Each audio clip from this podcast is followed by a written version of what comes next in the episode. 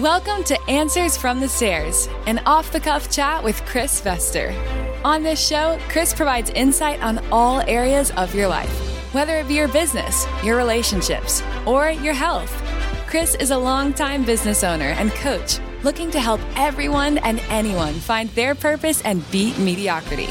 In his experience, he can teach anyone to reach their true potential. If you're ready to realize your God-given talents, then welcome to the show. Change. You know, change is inevitable in life. We're going to go through periods of change. Change is constant. The one thing that never changes is that there's going to be change. Um, and I heard something today that, man, it, it smacked me right across the face because I see it in, in me. So, such a drastic truth was said this morning. And it was that most people change just enough to escape their circumstances. But nobody or very few people change enough to solve the problem. And I, I go through and I think about all the situations where uh, that I've been in myself that have required change.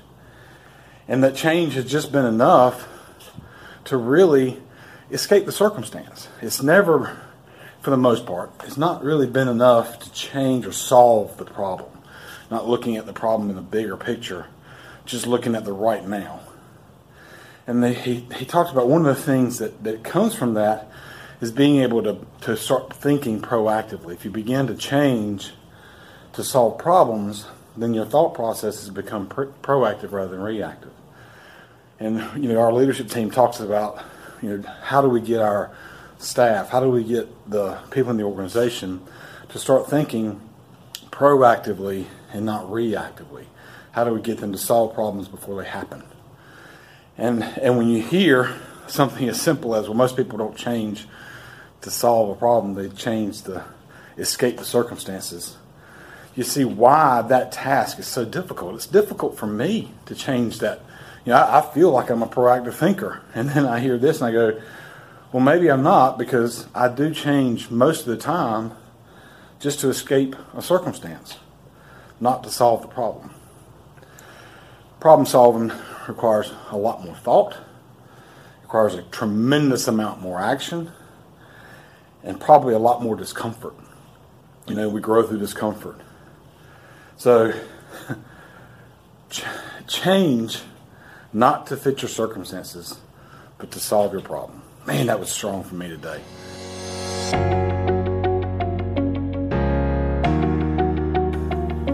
Yesterday I talked about change. Most people change to To, to get out of a situation and not to really solve the problem. You got that maybe got them into that situation.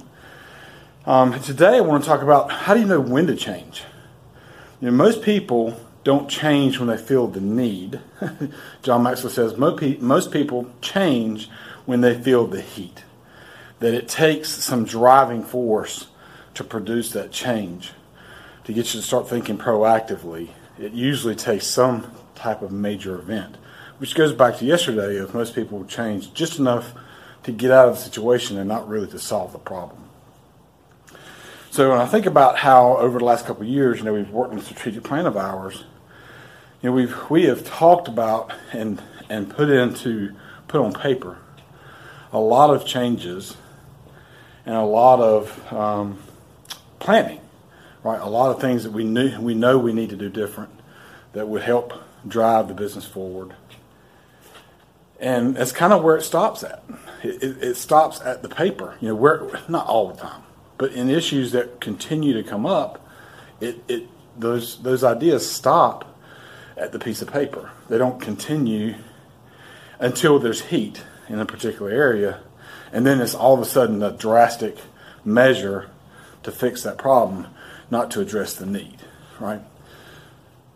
So just looking at how to apply this to us and our business and me into my life is knowing that I need to change proactively and not just change when there's heat. You know, knowing that the change has to be a constant development. The change is not something that is painful and that has to be done. It's something that should be done. You know, growth and change should be done. You know, I think a couple of weeks ago, talked about growth equals happiness. When you see things that are growing, they're happy, whether it's a growing family, a growing relationship, a growing business. When things are growing, there's usually a happiness there. So, again, that all goes back to change. Growth requires change. And change, not because you feel the need, but because you feel the heat, is not the right way to go. Change because you need to change. Something that needs to be done.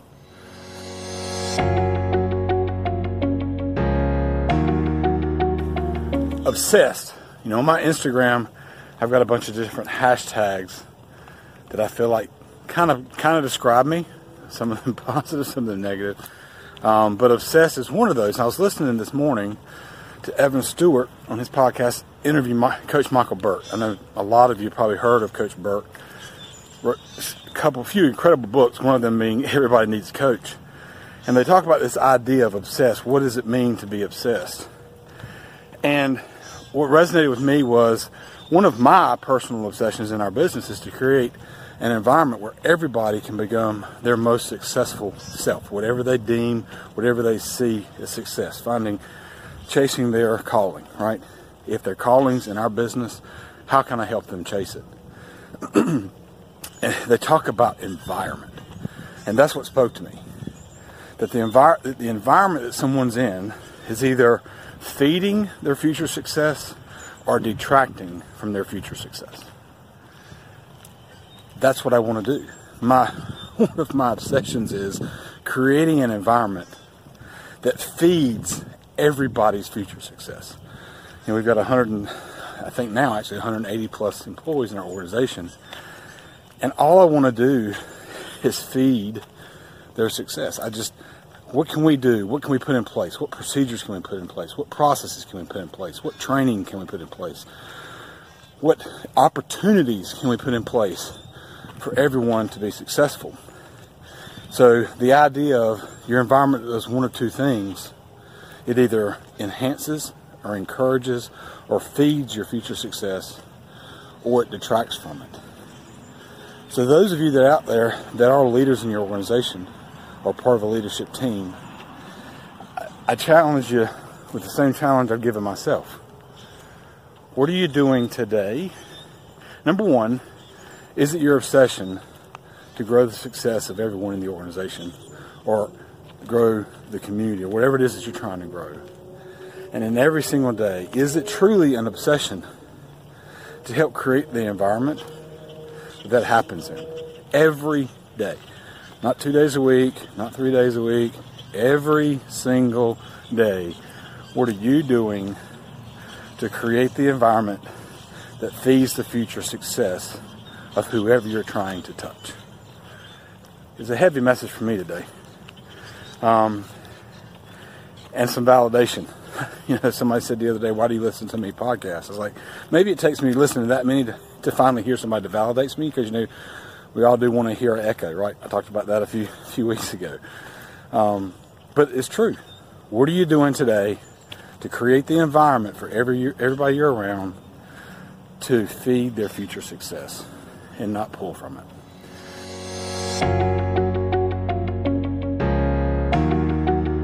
Mind Control is Real. I know that sounds like a very strange title, but I want to go back to a conversation I had with a team member this week. And he came to me with a suggestion of trying to get some help outside of work. And really, I, I didn't I didn't see the need in it, but I wanted him to do a deeper look as to why he thought he needed that particular help. And one of the first things I did was ask him to just inventory his day. I said, I'm not going to judge how you how you handle your day. Just inventory your day. Just anything that has to do with work, just let's inventory the time you spend there. And I could see the look of deflation on his face, and that's not what you want to see when somebody comes to you for some advice or help. And um, so I asked, I said, why why do you have that look? And he said, he said, I've just, I've, what if I've come to realize that I'm just lazy? And I said, okay, well, what can you do about that? You know, what what is it that you can do to change that? And he said, can you change it? Which to me means, can you change your mindset? And I, of course, went into exactly, yes, absolutely, you can change your mindset. And it, read, and it led me back to the book that we're reading as a leadership team this month called Way of the Warrior by Erwin McManus. And yes, it's a, a book on faith. And you wonder, okay, why are you getting a business leadership team to lead a book, read a book that is a faith-based book? But I believe that there's a lot of correlations to getting your faith right and translating that into your business. So we've been reading it this month, and I went back and actually looked for the passage in the book that talks about mindset, you know, how important mindset is and how mindset is derived. And Mister McManus, or Pastor McManus, makes a, a, a really good analogy when he talks about the, the brain is basically a very lazy muscle.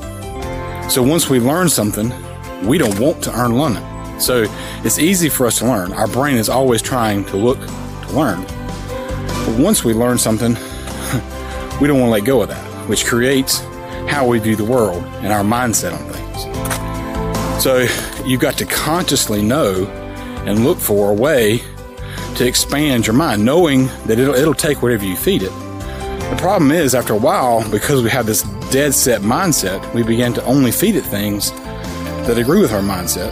And if we hear things that don't agree with us, we mistake them and distort them so they do agree with us, or they make us angry, right? So recognizing the fact that we can control our mind, we can control our mindset, we just have to make the decision to do that, to make a decision to get uncomfortable, putting ourselves and putting information in front of us, in front of us that changes our mindset, or maybe just doesn't agree with our mindset. So that once we've learned something, we can't unlearn, unlearn it. You know, that's that's the whole idea of, you know, getting everyone together for this leadership team. You know, personal development is putting everybody on the same book so that we're all learning this process together, these these thoughts together. While we discuss the book, we can actually discuss how we all saw it, because we all read the book with a different mindset. We all we all look at it differently, so we're all going to take something different from the book. So I sat with the first gentleman I was talking about, and I told you, you got to understand, you control the mindset. You know, you just said that you were lazy. So what can you do to change that? That's a hard one, right?